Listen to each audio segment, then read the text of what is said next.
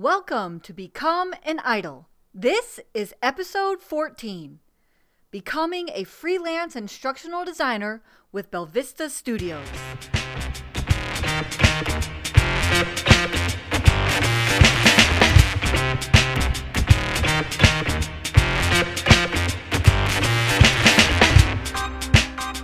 I'm Dr. Robin Sargent, owner of Idol Courses.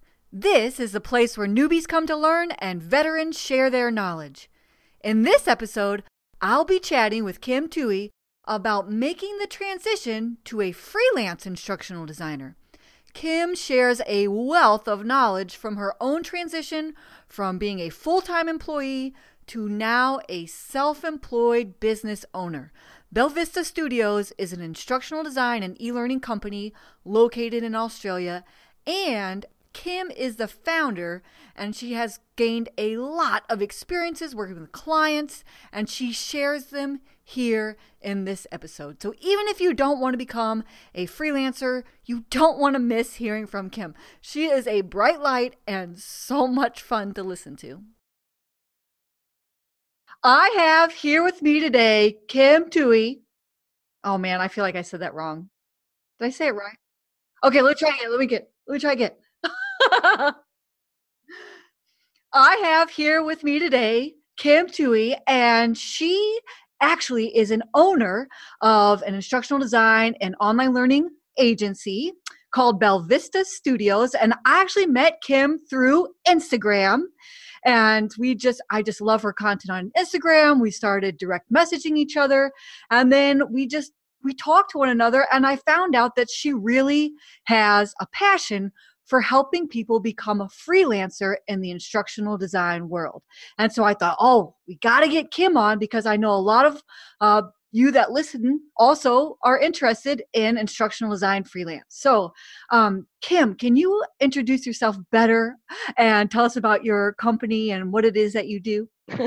sure. Uh, hello, Idol Nation. That's what I'm going to call your peoples. Is that what you call your tribe, or do you have another name? I mean, Idol Nation is a really fun way to uh, call them, but I just say, hey, idols, but I like it. Idol Nation. All right.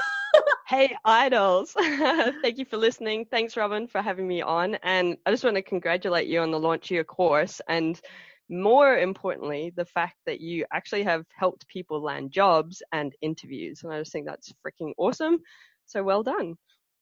Um, so yeah, like I run an end-to-end e-learning and instructional design company. Um, we are based in Australia at the moment, but we basically a virtual team, so we can work anywhere in the world. And that was important to me when wanting to start a business. Uh, some of the team have been in London for two years. We're all back in Australia at the moment, but we all get along really, really well. We all we're hired for attitude, not skills, um, and just love what we do day to day. Oh, that's wonderful. I love that you said that you're hired for attitude, not skills. I feel the same way, even like just in the people that I help become idols is just like well do you, are you ready to do the work? Yeah. Yes it makes a big difference. Like it's incredible.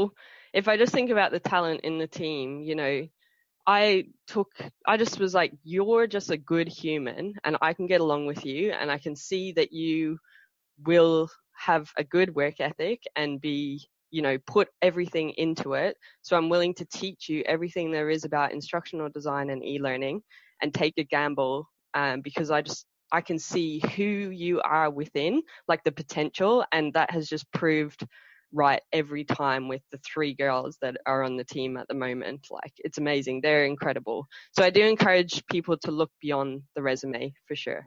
So what about you? How did you like get started in instructional design? How did you become an idol?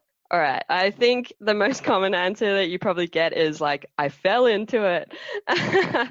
um, but I think, you know, look beyond that because we live in this land of, you know, find your passion, find your purpose. And I really believe that there's clues in our life. And so I'll tell you my story and hope to give you practical tips along the way that are transferable for your own journey idols. But if I take it way back, to my childhood and i encourage you to look for those clues in your childhood as well you know i was in primary school i was playing the teacher role which the clue there is like I like helping people do better. I was trying to coach and mentor them, even though I didn't know that at the time. I also really like drawing. I couldn't draw like just from my imagination, but I was really good at copying things and appreciating what good design was. So now when I think, how do I use those skills today? That's how I come up with e-learning template designs and the look and feel and the user interface. Um, I also taught South Korean kids English. Um, I don't know how they went in life after being taught by me, but uh, like there again is that clue of I like helping people be better. I like to see those people improve. And also like when I was young, like young teenage teenager, I was looking up how to run a business. At the time, I thought it was going to be a skateboard company, um, but I was like trying to understand how do you market a business? What do you need to do to set up a business structure? And I think if you look at those clues, it it points me to the direction of I wasn't going to be an employee. I was going to end up doing my own thing in the thing that I liked. So when I put all of those things together, instructional design and e-learning and graphic design, they all come together. But what then takes this my specific journey to where it is is I do really like business. I like the strategy of business and therefore that's why I own an agency. That's why I went freelance to where I am. Me too. So I love this too. But what um like the whole business and um just like not being an employee is absolutely i feel like we have a very similar stories. I always knew like i wanted to start a business i got the mba but i never knew what it was going to be about. I was like as soon as i find that idea then i'll start that business. That's that's so interesting. Yeah so but you got into instructional design so you you got to tell us like yes you kind of fell into it but like did you ever have a job working for the man or what? Yeah, I did. So basically, always, no, I did because my journey, I'm from Ireland, so success looks like you go to university after school. So I moved to Australia straight after school. And basically, because my parents told me to, I went to university and I studied entrepreneurship and fashion. And I had a retail job then. So I worked in a phone company, just selling phones on the side. And there I got the opportunity. I was I was kind of always searching for more anyway, and the owner of the store said, "Hey, do you want to help the new people? You know, train and get bring them into the store?" Because I was good at selling phones, so they wanted the new people to also be good. So that was my first taste of what training is. And I loved it. I loved that you could be creative. I loved that you could solve a problem. Again, I was tapping into like mentoring and coaching others. So that was my first taste of training and I finished university and I did like community college at the same time doing graphic design. Um, and the only thing that kind of relates to where I am now is graphic design because I use that day to day in what I'm doing. So I don't think to be an instructional designer you need to go to university. That's my personal opinion. Uh, you're a doctor, so I'm sure you have another opinion nope, on I that agree. formal kind of qualification. Yay! Um, but basically, yeah, I got a taste for what training was, and then I was like, shit, maybe that's what my career is going to be. So I started applying for what training jobs were. I didn't still know what they were, but I had this one mini project that I'd done that was my portfolio piece that I could then apply to an interview and my resume. So what I done, and I know you're really good at helping people kind of prepare for these situations, but in Australia, I don't know if it's the same over there, we use what's called the STAR method. So it's situation, task, action, and result. And so I started applying for jobs with the word training in the title. And then I was able to apply that one little project that I did in a retail store with no experience to tell the situation, task, action, and result to apply for these jobs. And I landed an interview and I got that job and it was in HR. And that was my first kind of taste of basically understanding, you know, L&D, learning and development, organizational development, like the actual internal world of our kind of clients. I got to understand their pain points and their aspirations. From there, someone was like, hey, you should apply for this job. It's in e-learning. I was like, I don't know what e-learning is, but okay. Because I was on a maternity leave contract and it was coming to an end. So I applied for that and I I again didn't have any e-learning experience, but what I did have was my graphic design kind of background. So for that job, I created a fake e-learning course. And when I look back at it now, I'm like, oh my God, that is terrible. But what I think they saw in me was like going the extra mile to get the job. So from that job, working in an organization for two and a half years, I learned my learning and development experience grew. And I still wasn't an instructional designer at this stage. I didn't even know what that term was. But I learned how to run projects, how to deal with stakeholders. And as I was there, I was kind of, I always thought I'm going to be a CEO and go up the ladder within an organization. I got disengaged because I saw how management and all that kind of jargon happens at the higher level. And then i was like okay i don't like that stuff. And it was process of elimination. I had a really good leader who allowed me to experiment on his projects do higher duties all these good things of the 70 20 10 i was playing a lot in that 70 and i was really figuring out what i liked doing and what i didn't like doing. And what i did like doing and i didn't know what it was at the time was instructional design and e-learning. So I started to get really specific on those skills that I did like, the things that I was passionate about, the things I was reading about in my own time at home. And then over time, I always knew since I was a kid I was going to start my business, but like you, didn't know what that was going to be. Um, so I went to uh, there was this guy who in Brisbane he's kind of like the hero of like instructional design and he's like a big personality and he was coming to our organization to meet with another team. I was like I want to go learn with him. So I was like asked my boss, "Can I sit in that meeting?" And I like sat there and I just freaking wrote everything he said and I was like so like in awe of what he said. And the next day I got an email from him. And at this time I had figured out I'm going to start an e-learning business but I did still didn't know instructional design. so there's a little bit of a challenge. But um, all right. So I get an email the next day, and he says, "Come work for me." And I'm at this point where I'm ready to take the leap. I'd learned everything I could from a learning and development perspective in the team that I was in. I was like, I want to start my business now. I need a new challenge. Or I could go work for this guy in this agency that's winning awards and learn from them. And it was a big dilemma at the time because I was really starting to understand who I was as a human, what was important to me, and chasing my passion and purpose. And I knew that I needed to run my own business. However, I wasn't ready to run a business and I needed to go work for an agency to really understand the business side of what we do. And so I went there and I worked for them for a little under a year. And that's where I learned about instructional design. That's where I learned about Cathy Moore and um, CAF from Allen's Interactions and adult learning principles and all these things. So if you think about my journey from an instructional designer, it's 11 months, and that's where I got my training, um, and that's where I was able to practice and learn on the job to get me up to, I'd say, above average in the industry here in Australia with the skills and what an instructional designer does here.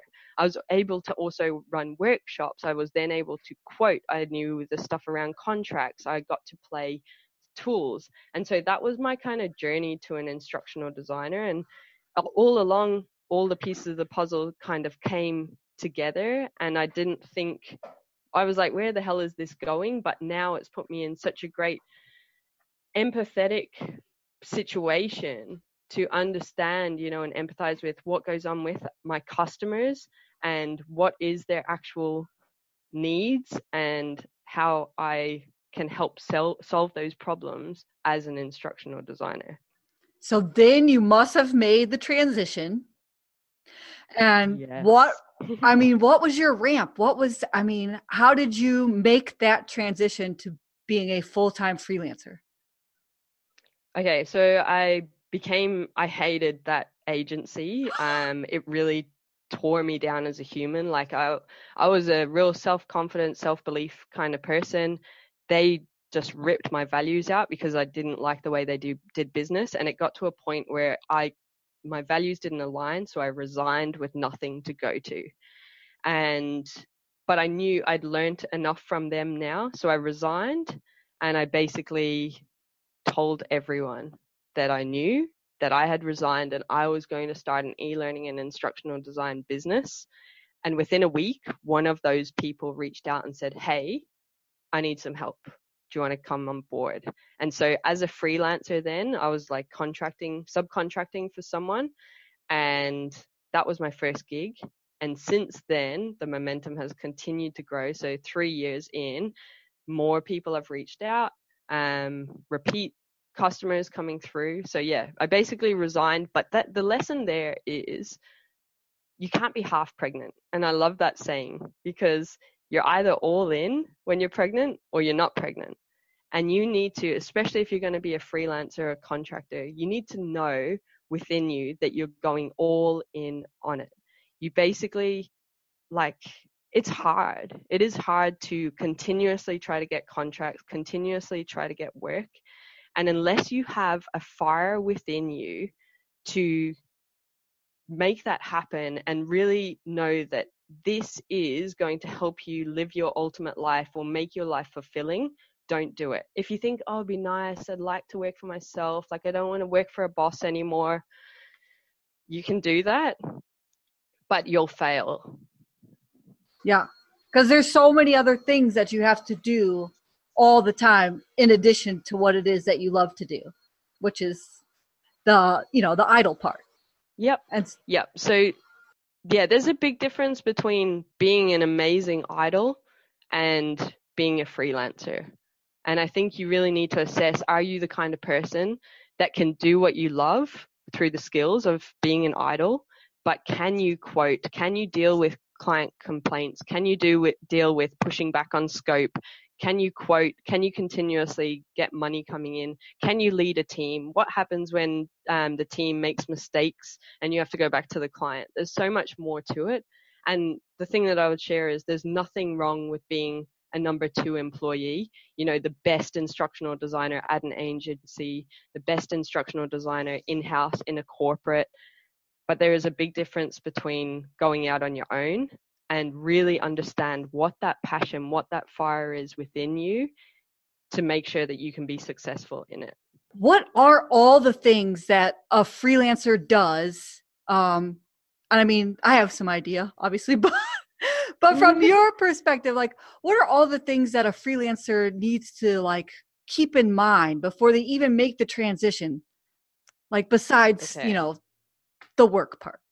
I think one thing is you can't switch off when you run your own business or you're a freelancer you're kind of always thinking about the business um, so but i would encourage you not to do not to respond to emails and things like that unless it's business hours because people will take advantage of that as a freelancer I think you need to think of, you know, there's business structures. Um, it might be a little bit different in America or wherever you are in the world, but you know, are you what we call a sole trader here? Are you a company? Are you a partnership? And then there's all different tax things that come with that. Um, there's deciding on how much you're going to charge. You might think a certain dollar figure because it's more than you get in your corporate job is awesome, but a big chunk of that now goes to tax. So do you have to charge more? And what is that price that you're going to charge? Um, I think there's goal setting. I think it's really important to know what your goals are. What are you trying to achieve for yourself as an individual? What are you trying to achieve in your freelance life? And that might be, you know, financial goals because that's probably a big part of it but how many holidays do you want per year? Are you working solo? Are you subcontracting? How much time in your week are you actually spending as a freelancer doing what you want to do? And then you've got to like track those goals and keep going with it continuously because being a business owner is you have to do a daily activity every single day to get more business then there's things like, you know, creating a personal brand. So you know, having a LinkedIn account, having an Instagram account where you are getting out there and people are getting to know you because we are fortunate in our industry to be able to work anywhere in the world with anyone in the world. And there's lots of opportunity for that, but people need to know who you are.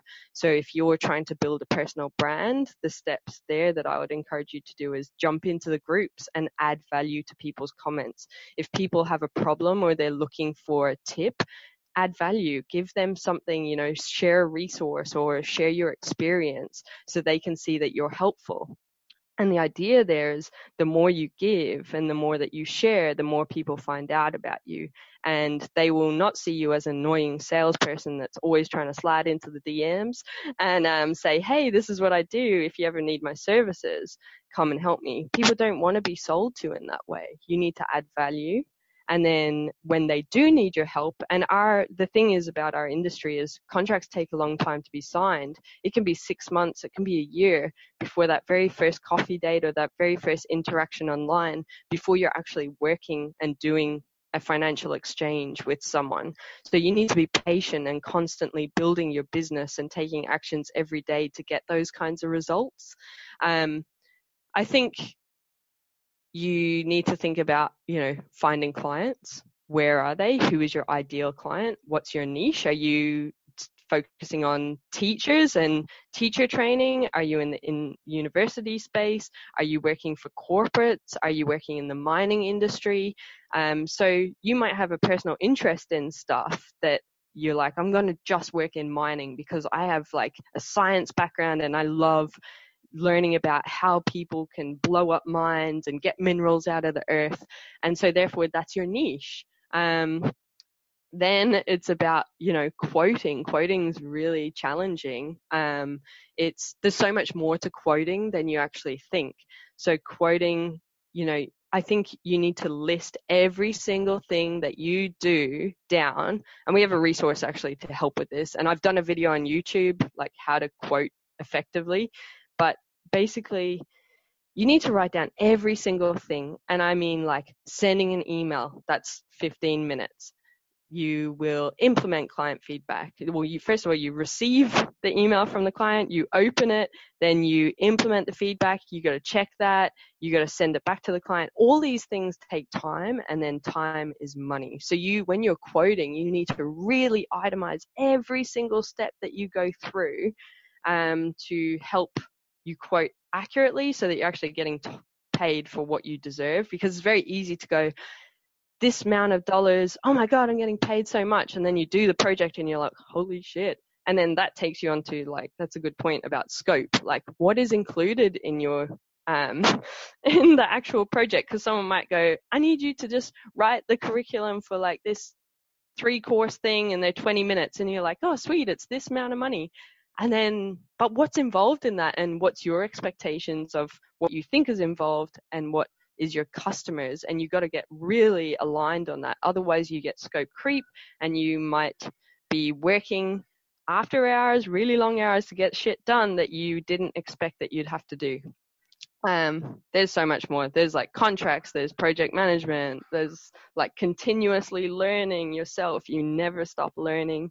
Um, yeah, I don't know. Do you have specific questions on any of this? Oh my gosh, all this is so true. And if anybody else's like head is exploding, um, that's exactly what it feels like to live it too. Because yeah, so true, so true. I mean, the thing is, like, yeah. even when I went and got my MBA, it's just the same thing It's like you can go and get a degree in instructional design, you'll get a degree in business, but it does not matter until you actually do that work. And then you realize, like, oh my gosh, like I didn't learn anything about like that's practical in nature about how I'm supposed to like perform these duties, you know, like the whole like nuance of uh, quotes and uh, getting clients and marketing and targeting client avatars and it's just it's it's a lot. It really is a lot. So um what about uh you know if they if somebody's like okay i you know i'm not intimidated by the list because i just i know i'm gonna figure it out. So what is your um advice? Say they're like currently working a full-time job right and they've like got they've got the fire they got the hunger and they want to make a transition to a full-time freelancer. What would you i mean if you could have talked to yourself before you quit your job what do you think you would have mm-hmm. done ahead of time before you made the switch yeah, I think Google any questions you have because all the information for running a business, all that is online for free. So anything that you're not sure of, just go Google it. Tell everyone, tell people that you want to do it. Um, and try land that first contract. Do it on the side if you're afraid to take the leap. Do it if you're serious about it. You will do it on your lunch breaks. You will do it before work. You will do it after work. And that's when you know you're the difference between an employee and a freelancer. Um, I think being able to do it on the side allows you to learn as you go. And I'm continuously learning now. You know, we make mistakes all the time and go, okay, next time I'm going to put this into the contract so that we don't get screwed again. Um, but you don't need to have all the answers and you never will have all the answers. But if you can land your first contract after telling heaps of people that this is what you want to do and it works out well, then just go do it. Especially if your side hustle is starting to kind of equal and take over your job. If you stop being able to contribute in your real job and your corporate job and you are not performing to the best there because your your attention and your passion is on your side hustle then you need to go you like the company needs deserves that but also you're ready because you're all in you're like fully pregnant on that idea that's so funny. Um, it's so funny that you say like fully pregnant on that idea because I transitioned to a full time like business owner during maternity leave. So, oh really? it's a good time to do it actually. Yeah. Because you do think differently, and I think go on holidays. Hey, like going on holidays is similar to being like on maternity leave, you think so differently about life. And that's where those ideas about what you want for life come up. And if it is that, fuck, I can do it, then just go do it. Don't go back to your job. the one thing that I wish that um, I would have done, because I did the side hustles before I moved into a mm-hmm. full time freelancer. I wish I would have taken that side hustle money I was making and saved it for all those roller coaster rides that happen when you're waiting for that mm. next invoice to come in, because that will absolutely happen unless you are selling products. Um, but what you usually are not, you're a service based industry. Uh, you are going yeah. to have invoices that could take 30 days, 60 days, 90 days. Yeah. Uh, or that. It's a really good point. I wish I would have done that. And I have like a little bit of money saved up, but uh it was not enough. It was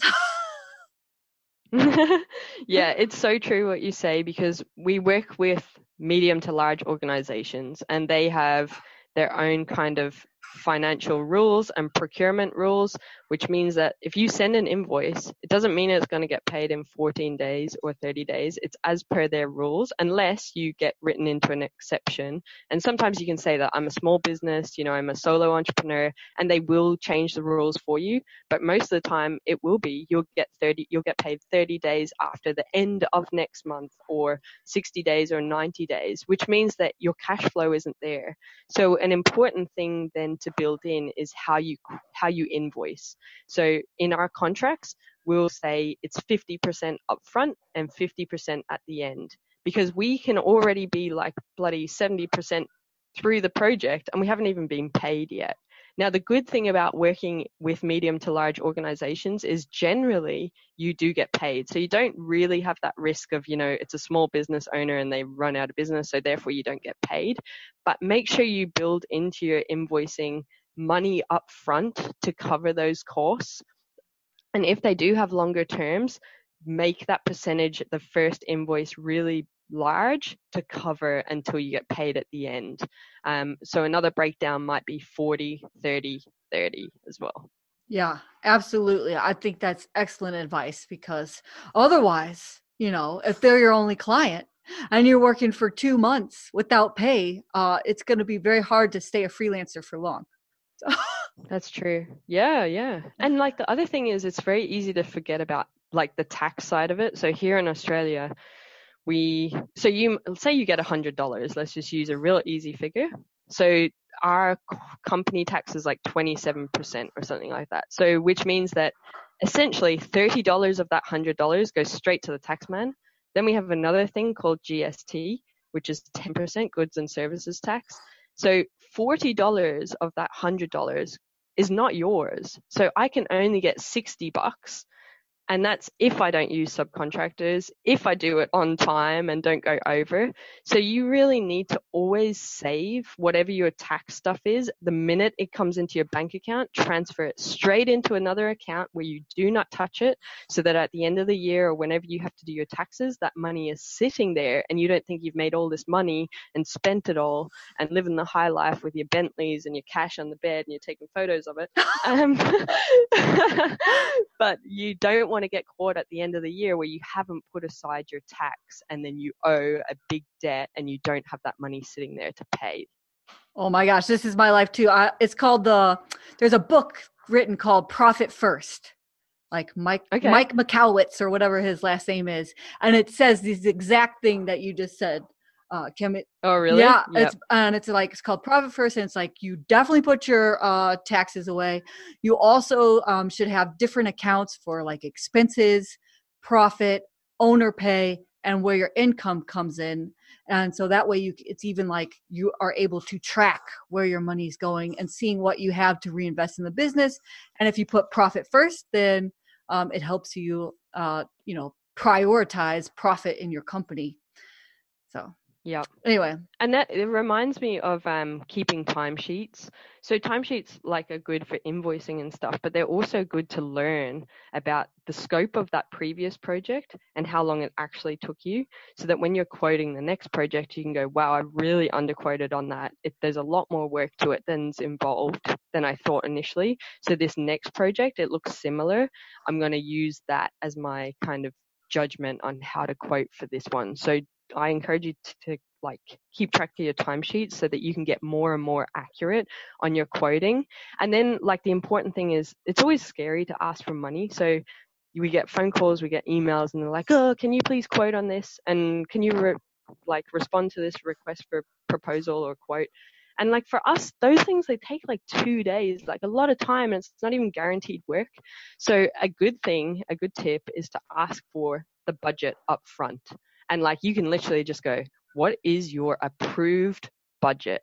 And sometimes they're like, oh, I don't know, you know, we don't know that right now. But if they're serious about actually doing the project, their business will have an approved budget. So you need to find out what that figure is um, because that will help you know what's the kind of work that you're going to do, what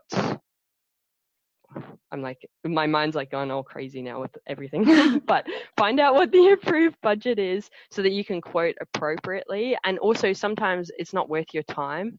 Um, and sometimes you're like, oh, this is a bigger project than I anticipated. I need to ask more questions because that's not what I had in my head. Oh yeah, I love asking what their budget is ahead of time. That is like one of my favorite things to do.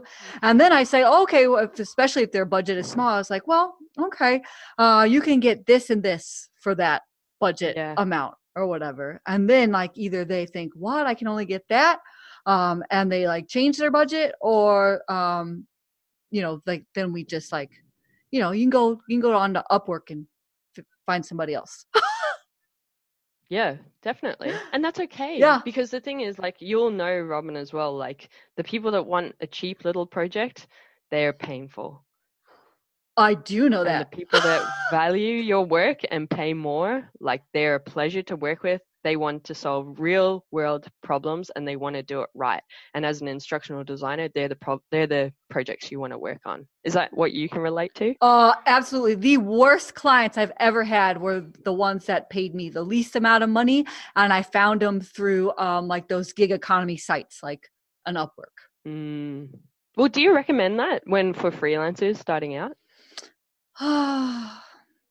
I don't know. I'm torn. Honestly, I think I I, you know, I just, you just get paid so little, but you do get like, you know, a taste of working with clients, but you're going to put a lot of the same amount of time in as far as um, creating proposals and applying for mm-hmm. projects. Where I feel like now that I'm a little more seasoned in this, um, your time would be better spent building a network and letting those mm. people know that you want to uh, do e-learning courses or building like marketing funnels so that you um, you know engage your brand better and make your uh, portfolio better and those kinds of things i see that as being more value to your business than going and wrestling with the people who are looking for the cheapest designer yeah that i mean that's Yeah. my opinion in my experience i've gotten a few projects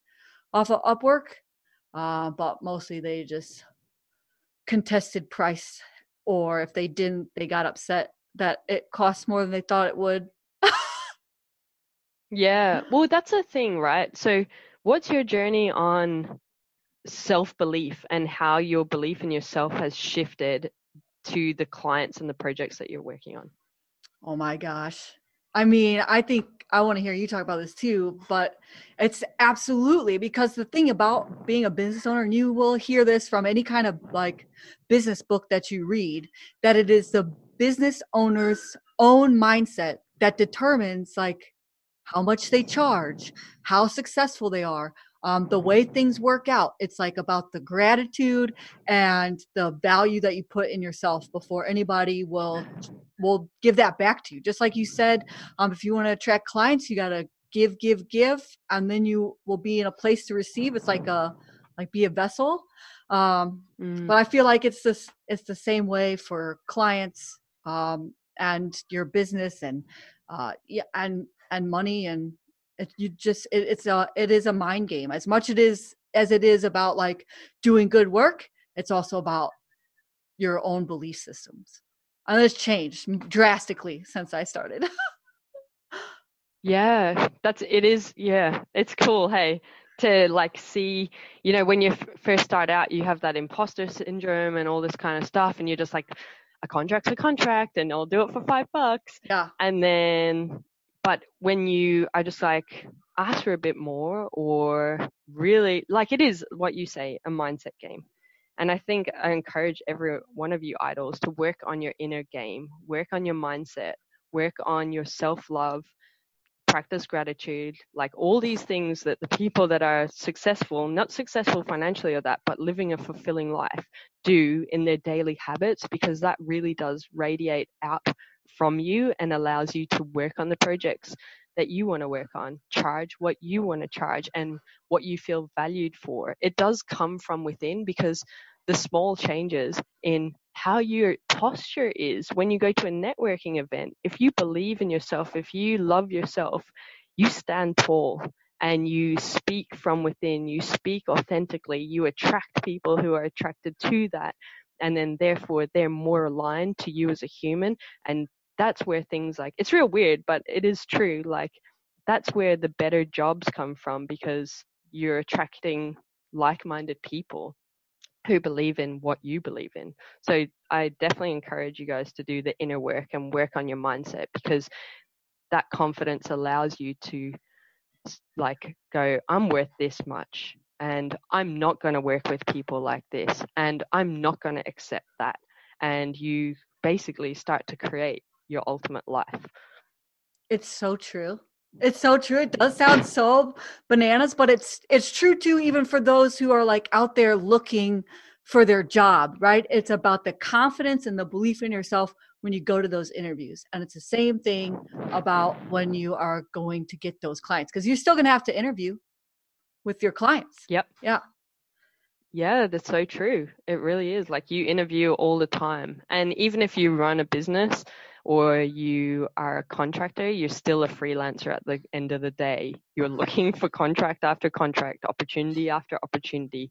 And each time you meet a human being, whether that's virtually or in person, it is an interview. They're sussing you out. Are you going to be a good fit? Can we work together? Can you help me achieve what I need you to? So I just want to ask you, do you think that it is useful for people to get some corporate instructional design experience first before they turn freelancer?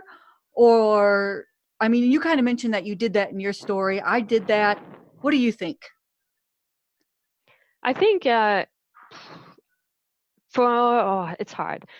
Yes, I think it is valuable. Um, it's valuable for people that don't have the confidence yet, so they fit. It's like a security comfort zone blanket type thing. Um, the other benefit is that you it allows you to really empathize with your customer. So I know where I get value from it now is when I'm in there talking with new clients. I know their pain points. I can speak their language. It's like I'm in their team, in their eyes. And so they go, she gets it. And it's reassuring to them that they don't have to fill me in on everything because I understand their world. And therefore, we can just cut all that and jump straight into solving the problem. Um, and I think from that perspective, you know, being able to speak the language and really understanding their world allow puts you in a better position. So from that those two perspectives, if you don't have the confidence yet or you really want to understand and appreciate your customers, then do it. But if you have a lot of self-belief, if you're not going to be the person that is actually in with your clients, if you're going to have other people doing it, then skip it. Yeah. Yeah.